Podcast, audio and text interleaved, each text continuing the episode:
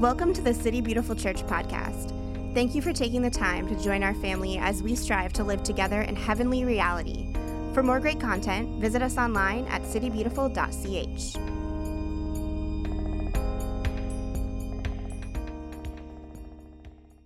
blood and cried out to his Abba for deliverance. This is the week the human God is nailed to a cross, allowing the worst of the world to be done to him, passing through him in such a way as all evil is exhausted. This is the week the human God cried out in one breath, Why have you forsaken me? And in another, Forgive them, for they don't know what they're doing. This is the week the human God descends to hell and destroys death so that all might have new life. This is the week, and it is called holy. Let us pray. Heavenly Father, we testify to the truth that you are here. Alleluia. You are here. You are with us. You are for us. You are not against us. And on this holiest of holy days, may we be open and transparent before you.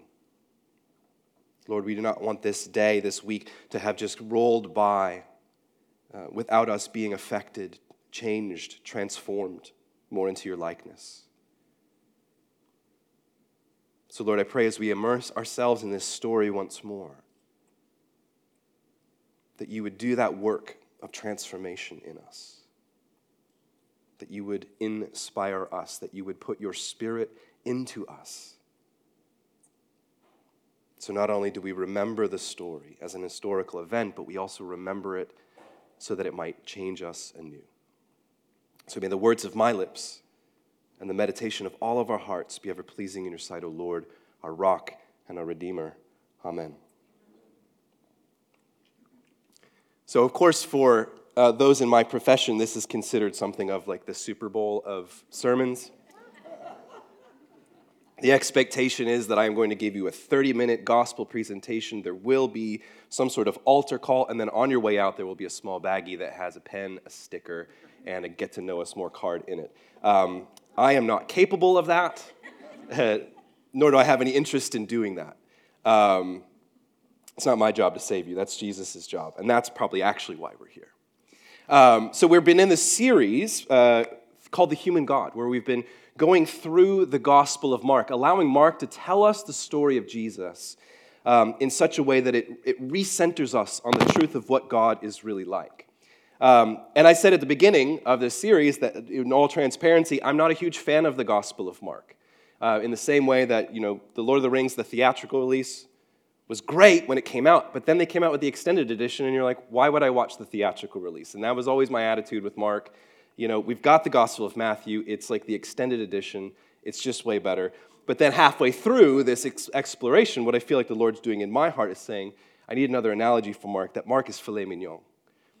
Uh, Mark is, it's lean, there's not a lot of fat to it, um, and it's really delicious. It's, it's, it's a beautiful cut. And you wouldn't do things with it that you would do with larger pieces of meat, but it's, it is what it is. And if we allow it to be what it is, um, it speaks to something precious. And what we find the Gospel of Mark is continually in, uh, doing for us is helping us to recognize that Jesus, at every point in the story, is God all in and human all in. That there's, it's not that Jesus kind of has his godlike moments where he says profound things and he heals people and he raises people from the dead. And then Jesus has a human moment where he's tired or thirsty or frustrated, whatever that might be. We, we often kind of convey that when we speak of Jesus, that Jesus had these like godlike moments and then these human moments. But at every moment when we see Jesus moving through the world, we're saying, ah, yes, this is what God truly looks like. This is what God truly sounds like. When God enters into our story, this is the most godlike image that we have. But unfortunately, for many of us in the Christian household, our vision of God is more influenced by Aristotle than it is by Moses, by David, uh, and by the Gospels. And so we're wrapping up this series uh, today and next week by exploring the final chapter of the Gospel of Mark. And allowing the story itself to inform us and to give us direction. So, this is kind of my thesis for this Resurrection Sunday that the human God does not dwell in death, but through his resurrection, he invites all creation to hope for new life. Early on, Christianity was considered a death cult by the pagans. Um, part of that was because we were big fans of martyrdom, um, which we've lost uh, almost entirely in our modern church. That we glorify those who are willing to die for the sake of Jesus. Now, most of us would think that would be absolutely insane that we would do that. And indeed, we find ourselves more fighting for our rights, fighting to dominate the narrative rather than posturing ourselves like Christ, uh, willing to take the slings and arrows of the world, but to never lift a finger in return. And the, the pagans, when they, when they perceived this early Christian community, they were struck by how often we talked about death. We talk about death a whole lot in the Christian household. Um, it's one of the reasons that we're not really a, lot of fun at parties, uh, because we continually talk about death. Um, but the other thing was that we posit at the center of what we believe is this dead rabbi hanging on a cross. That this, for us, this is the greatest picture of what God is really like. And the other thing that I think was difficult for the pagan world to understand about the early church, and considering us a death cult, was that the other part of the narrative, that not only is this God died, but this God has raised to new life, they'd say, well, that simply doesn't happen. That's not the kind of thing that happens in this world. People don't just raise from the dead. And it was the early Christians, this beautiful death cult that was also a new life cult, that insisted, yes, we know this is ridiculous. We know this is not the way that the world is supposed to work. But we're going to put this wild claim in the center of our faith, knowing how preposterous it sounds. And so we're going to read today uh, Mark 16, verses 1 through 8. It's not particularly long. Um, and we're going to see what it is uh, that God might be drawing out here, where we see this, this human God who does not dwell in death uh, but through his resurrection invites all of creation, not just the human species, but all creation into new life. This is Mark 16, verse 1. When the Sabbath was over, Mary Magdalene, Mary, the mother of James, and Salome brought spices so they might go to anoint Jesus' body. Very early on the first day of the week, just after sunrise, they were on their way to the tomb and they asked each other, Who will roll the stone away from the entrance of the tomb? But when they looked up, they saw that the stone, which was very large, had been rolled away. As they entered the tomb, they saw a young man dressed in a white robe sitting on the right side, and they were alarmed. Don't be alarmed, he said. You are looking for Jesus the Nazarene, who was crucified. He has risen, he is not here. See the place where they laid him. But go, tell his disciples and Peter, he's going ahead of you into Galilee. There you will see him just as he told you. There's a couple of things uh, to note in this story so that we can really enter in and allow it to speak to us uh, what, what God intends. The first thing that I want to note here uh, is that this story centers on the women, specifically, my goodness, I'm going to move this around front. Let's see if this works. This is going to look weird, so if anybody has Photoshop and they can just like Photoshop this out of the photos, that would be great. Let's give that a go. Um, yeah, that's nice. Okay.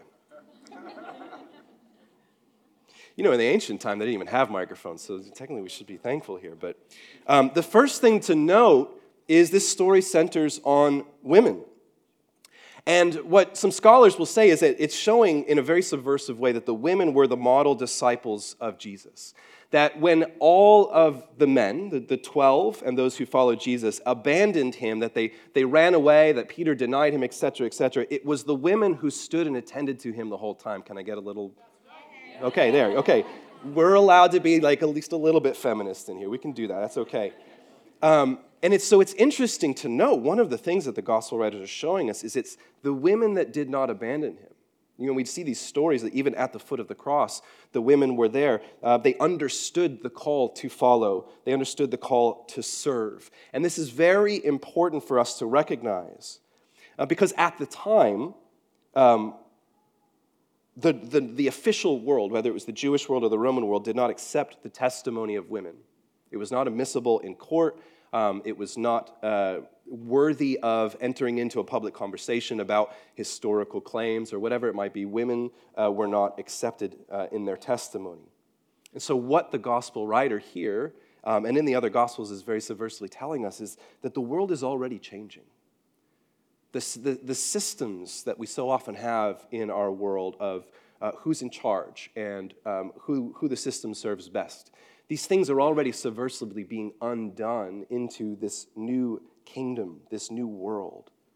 And the fact that these women are now put front and center, and it's the story hinges upon their testimony, them testifying to what it is that they have seen, what they have experienced about the risen God, means that something is already changing. And we see these women bringing spices to the tomb. So, what would have happened? Is a little bit gross, but again, historically very interesting, uh, kind of helps to live into the story. Is that they put Jesus' body in a tomb, um, and he would be in that tomb for a, about a full year. And it's kind of a it's a group tomb. There would be several bodies put in there, and after a year, as the body begins to decay, then they would have a second burial um, where they would put the body in the ground. And so you would embalm a body with lots and lots of herbs and spices to kind of prevent the smell uh, from when you enter in and you're, you're bringing in the, the uh, succeeding bodies. And so that's really what's happening here. And what's fascinating then is this means that as faithful as these women are, they believe Jesus is in fact dead, that they intended to embalm the body to prevent decay. And I choose to see that not as their lack of faith and not believing Jesus when he said what he was going to do, which happened to all of them and which so often happens to us, is that they were faithful unto death. These disciples of Jesus, these women, they were faithful unto death. They were so willing to follow him all the way, quite literally, to the grave, to the tomb, um, in order to see him off. And what can we say of this stone? I think for me, symbolically, what Mark is kind of pointing us to, as we've seen time and again in this narrative, is that the stone represents the final works of those powers and principalities. Um, the, the oppressive Roman Empire, um, the callousness of uh, the Jewish religious elite, um, because the system worked for them, everything worked in their favor, that there was this great threat of this new king and his kingdom advancing. Um, which was the reason that Jesus was killed because of this revolution that he was leading, this claim that he was a king.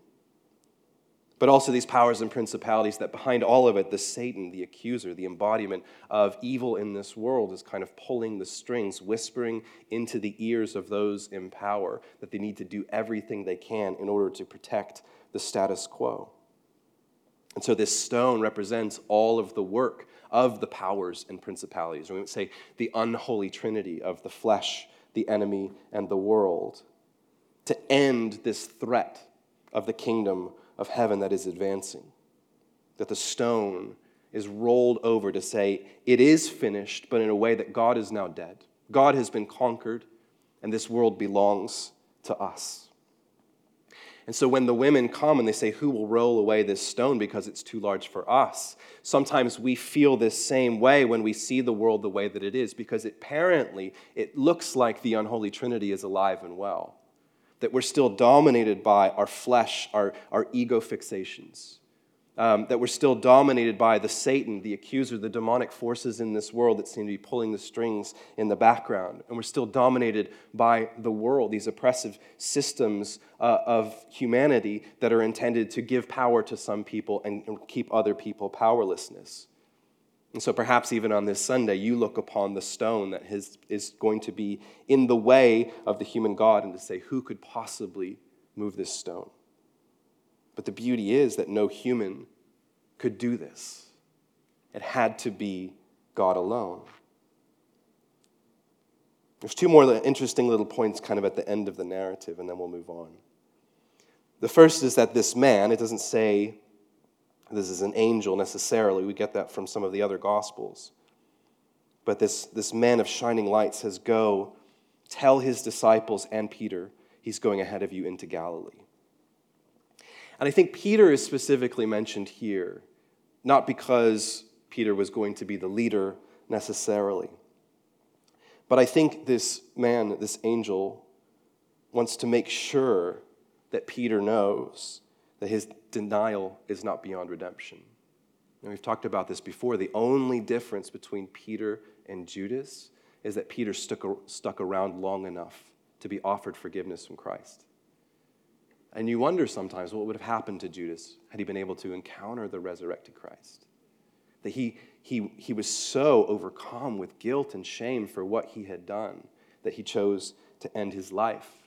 And you wonder conversely if perhaps Peter found himself wrestling with suicide, that he had denied the human God, that he denied the Christ. And I think that specifically the invitation from this man, from this angel, is make sure you tell Peter about this so he knows that his story is not beyond redemption. And he says he's going ahead of you into Galilee. I think the beauty of that is that it means that the story circles back to where it all started that Jesus first gathered these disciples in Galilee. It's where he began his ministry, where he began preaching, performing miracles on this march towards Jerusalem, towards the, the center of power in his world. But now it all circles back and it comes back to where it all started that something new is going to be inaugurated there in Galilee. So, all of this, it does something to me to watch these women faithful unto death with Jesus, experience this man, this angel, to witness this overwhelming strangeness that this isn't how things are supposed to go, to be sent off to tell this story to those who desperately need to hear it. And I think what it challenges in me is the way that so many of us have been trained to hold this faith of ours I think what it invites me to consider is that our faith in Jesus is not a set of problems to be solved, but a confession to be lived in hope.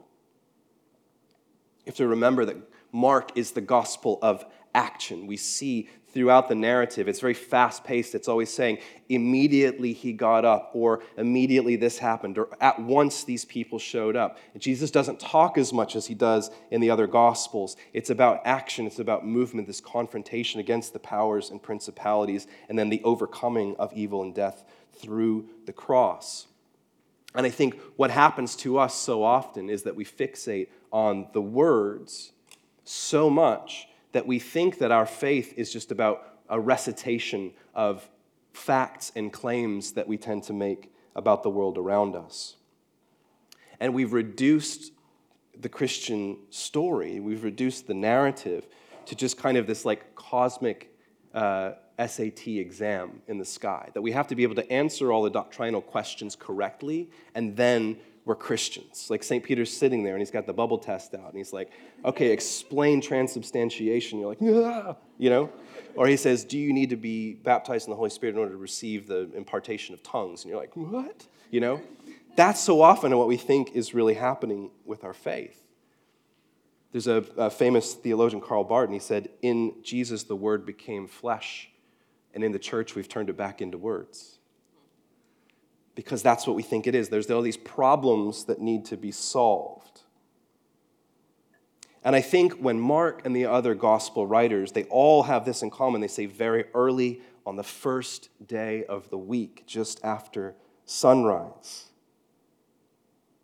What they're making a claim to is like a, a new day has dawned. This is a new era. Something new has burst into the world in the midst of the old.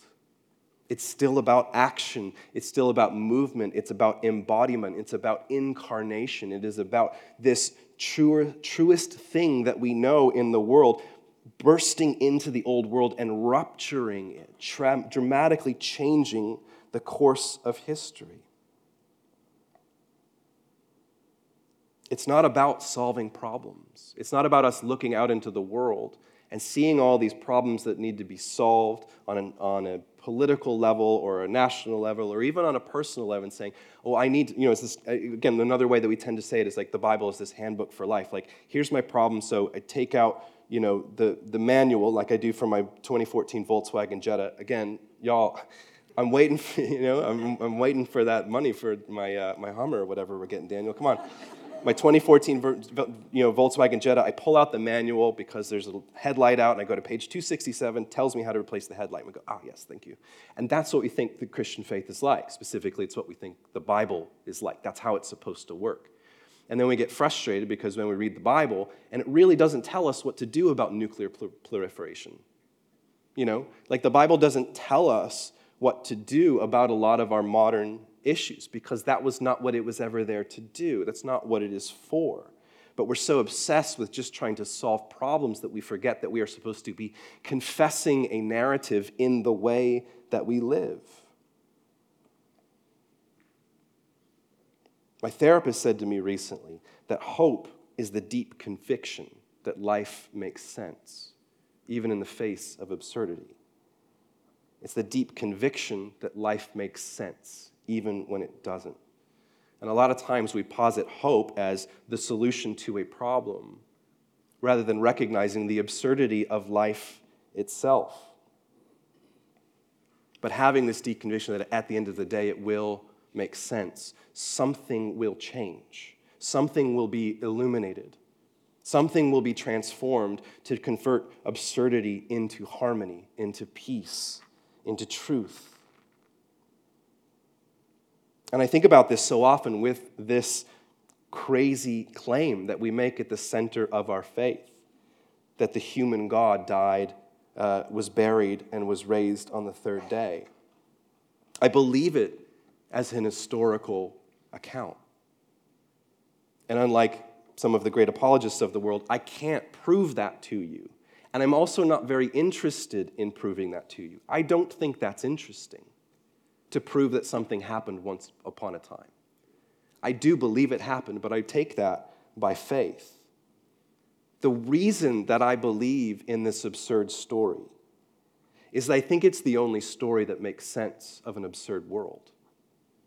I think it is the only story that could possibly save the world, to make sense of evil, to make sense of chaos, and to bring those things to light and to bring them back into harmony.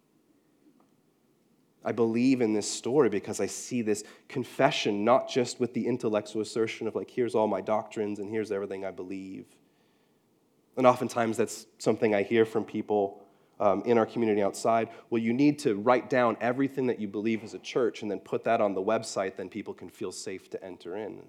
No.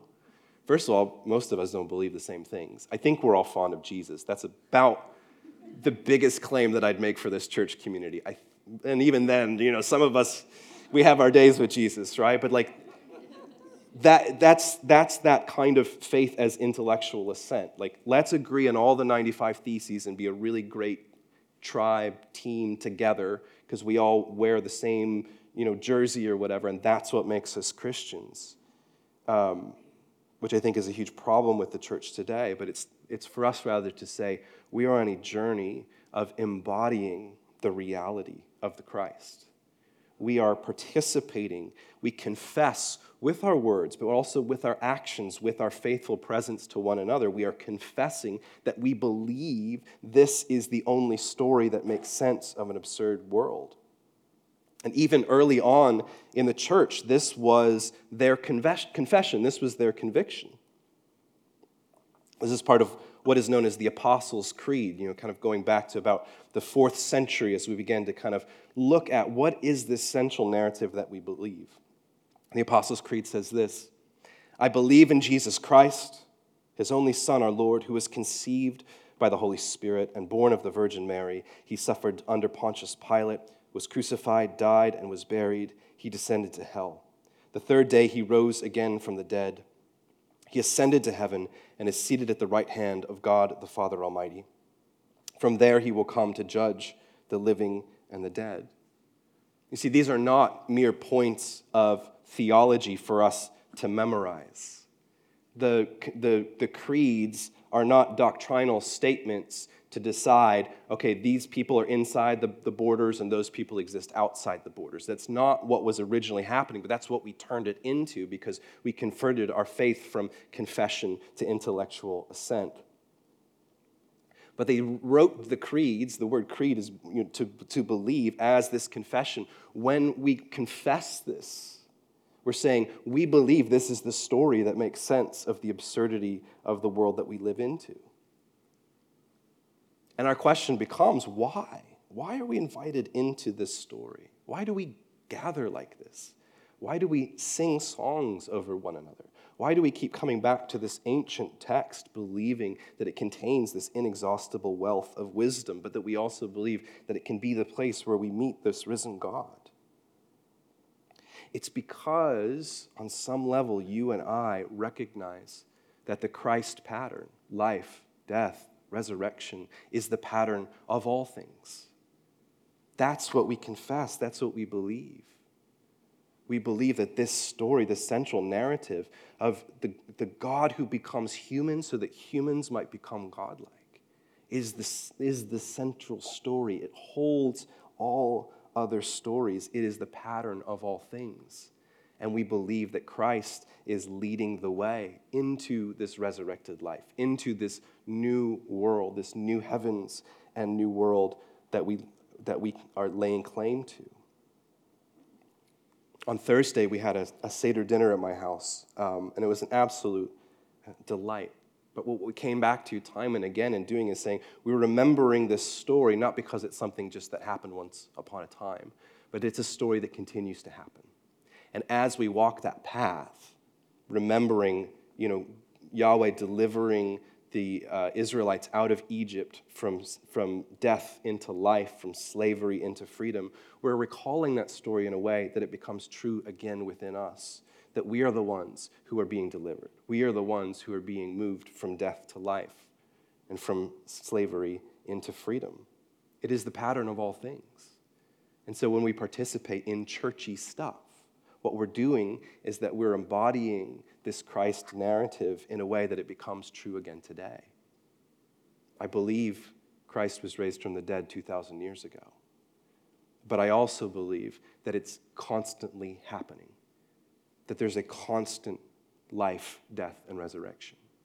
And as I look upon many of you that I know that I've sat with, I, I know you know this because I've seen it in you. I have seen you bear witness to death in your, in your life. I've seen you experience death, loss, devastation. I, have, I know you know that life. I've seen so many of you experience in your life that existential angst of Good Friday. And I know many of you have sat in that silence of Holy Saturday, wondering is this true? Is this real? Was Christ really raised from the dead because I don't know if I'm seeing that in my life. You've taken that holy breath where you just pause and wonder, is any of this make sense? But I also know how many of you have experienced resurrection in your lives. That the thing that was completely hopeless to you, the thing that brought you death, that enslaved you and you never thought you were going to overcome. You've seen new life, you've witnessed resurrection. When everything had been exhausted, when evil and death have done their worst, and you're still alive, but your life is not like it once was. It is a resurrection life. It is a new life that you're living. I point to that I say, This is why I believe in the Christ. This is why I believe in this story. We recognize that the Christ story is the pattern of all things. And we confess the story in such a way that we invite it into the present moment to become true again. Now, did any of you actually bring a real Bible with you today? You did? That's great. What does it say? There's a little asterisk right after verse 8. Yeah. Do you see the little asterisk, or it's like all, sometimes it's all in italics, like verses 9 and on? What does it say about that? Yeah, I think it's, it's in, you got it?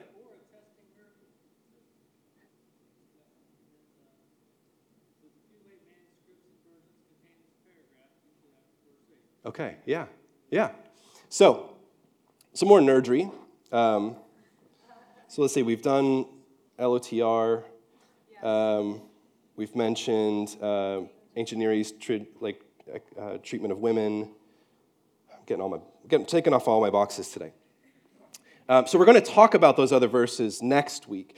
But it says that the earliest known manuscripts of Mark just end with verse eight. Okay. Now there are some scholars who say um, it probably is more like, you know, these are the earliest versions. It's not the original. We don't know. We don't have the original version of the Gospel of Mark. Maybe the last page was ripped out, and then later on they amended it by writing on these, these other endings that we're going to look at next week. Some people insist, no, this was just this, this Mark decided the story ended here, and later on, when we had the other Gospels, they wanted to kind of expand the narrative whatever it is, which there, that's just, again, it's just interesting that that's part of Scripture. Um, and in a really great way, I think messes with our, a lot of our assumptions about how the Bible is supposed to work when even the Bible's like, this bit here isn't in the earliest versions. And you're like, cool, okay. Or there's like other weird verses that you see like that um, throughout uh, the New Testament. If this was the ending that Mark uh, intended, that it just ends at verse 8. Trembling and bewildered, the women went out and fled from the tomb. They said nothing to anyone because they were afraid. It's like it just stops, and you're like, but, well, what's supposed to happen next?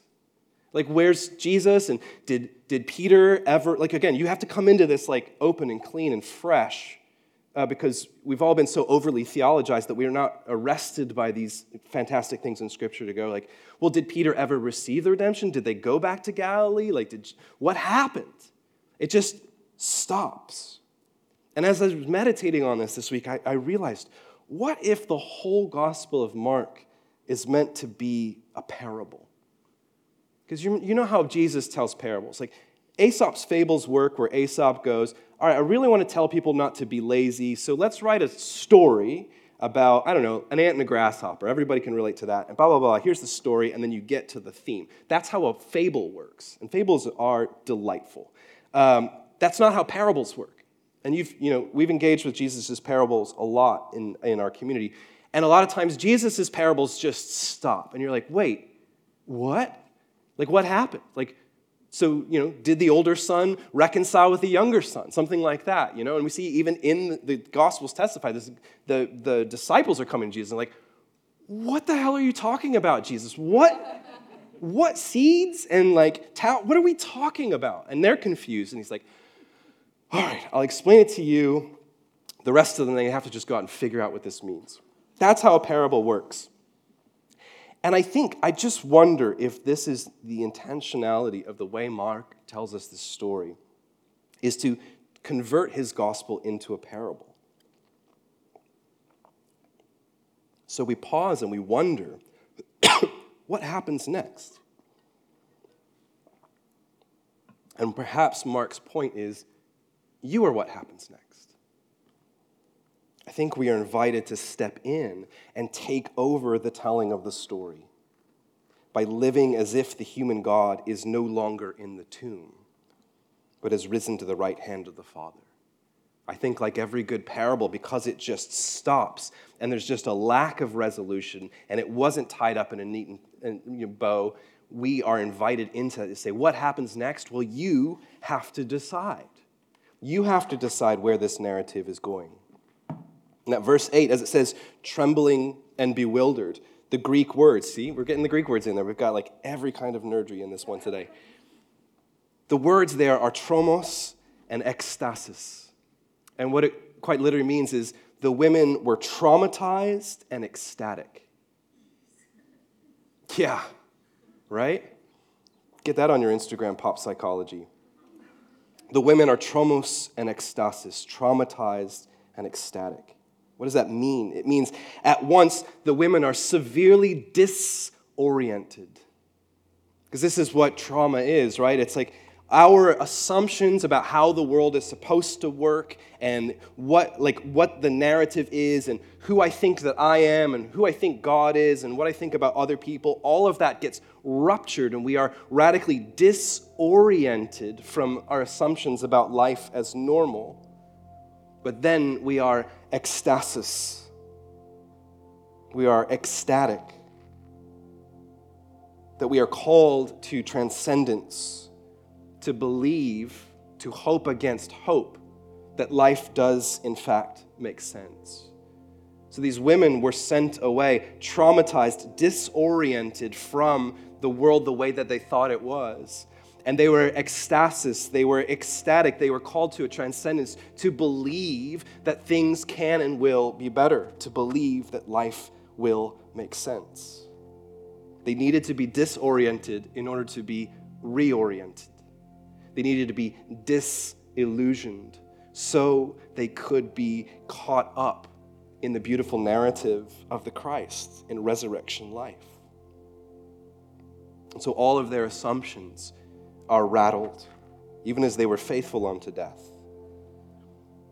And so the challenge for you is how are your assumptions? In your assumptions of what life is like? Have you accepted the world the way that it is? Have you sunk into a despair to say, This is all I am and no more? Do you need to take up the end of Mark's gospel and be a little bit tromos? To be a little bit disoriented from your assumptions of the world as it is today? The women run off afraid. Perhaps you are the same. Are you afraid to believe that dawn has come, that a new world has broken out in the midst of the old, that heaven is possible. And if that's where you're at today, you're in good company. It's okay for us to live in that tension between um, you know, heaven and earth, that the kingdom has already come, and yet the kingdom is also advancing. You are in good company if you feel that sense of disorientation or disillusionment. Are you dwelling in death? Are you accepting death? Or are you allowing the Spirit of Jesus, the Spirit of the Christ, to draw you through death into new life? This perfect story only means something when you risk living it out. To be Christian is to be those who risk actually living this story, not simply memorizing all the facts and doctrines and statements, but actually living as if this is true, in bearing witness and confessing to the reality of life, death, resurrection, God and humanity brought together in this one beautiful instant. It is only true if we risk living it. And so I want to invite you to stand with me.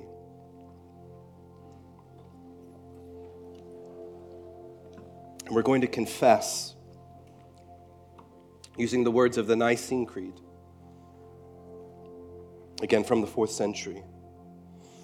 And we confess this not as doctrinal points to be memorized, but we confess this to say, this is the story that we believe makes sense of the world. This is the story that takes all of the chaos and brings order. This is the story that takes sin and death passes through those things and over to over, overcome them uh, and bring us new life.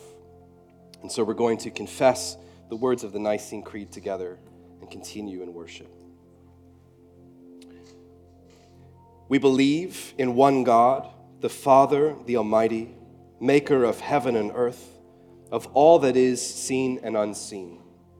We believe in one Lord, Jesus Christ, the only Son of God eternally begotten of the Father, God from God, light from light, true God from true God, begotten, not made, of one being with the Father. Through him all things were made, for us and for our salvation. he came down from heaven. By the power of the Holy Spirit, he became incarnate from the Virgin Mary and was made man. For our sake, he was crucified under Pontius Pilate. He suffered death and was buried. On the third day, he rose again in accordance with the Scriptures. He ascended into heaven and is seated at the right hand of the Father. He will come again. Sorry, I'll wait for you. Keep going. He'll come again in glory to judge the living and the dead, and his kingdom will have no end. We believe in the Holy Spirit, the Lord, the giver of life, who proceeds from the Father and the Son. With the Father and the Son, he is worshiped and glorified. He has spoken through the prophets. We believe in one holy Catholic and Apostolic Church. We acknowledge one baptism for the forgiveness of sins. We look for the resurrection of the dead and the life of the world to come. Amen. Let us worship. This has been the City Beautiful Church podcast. To stay connected, follow us on social everywhere at City Beautiful CH. We hope you join us again soon.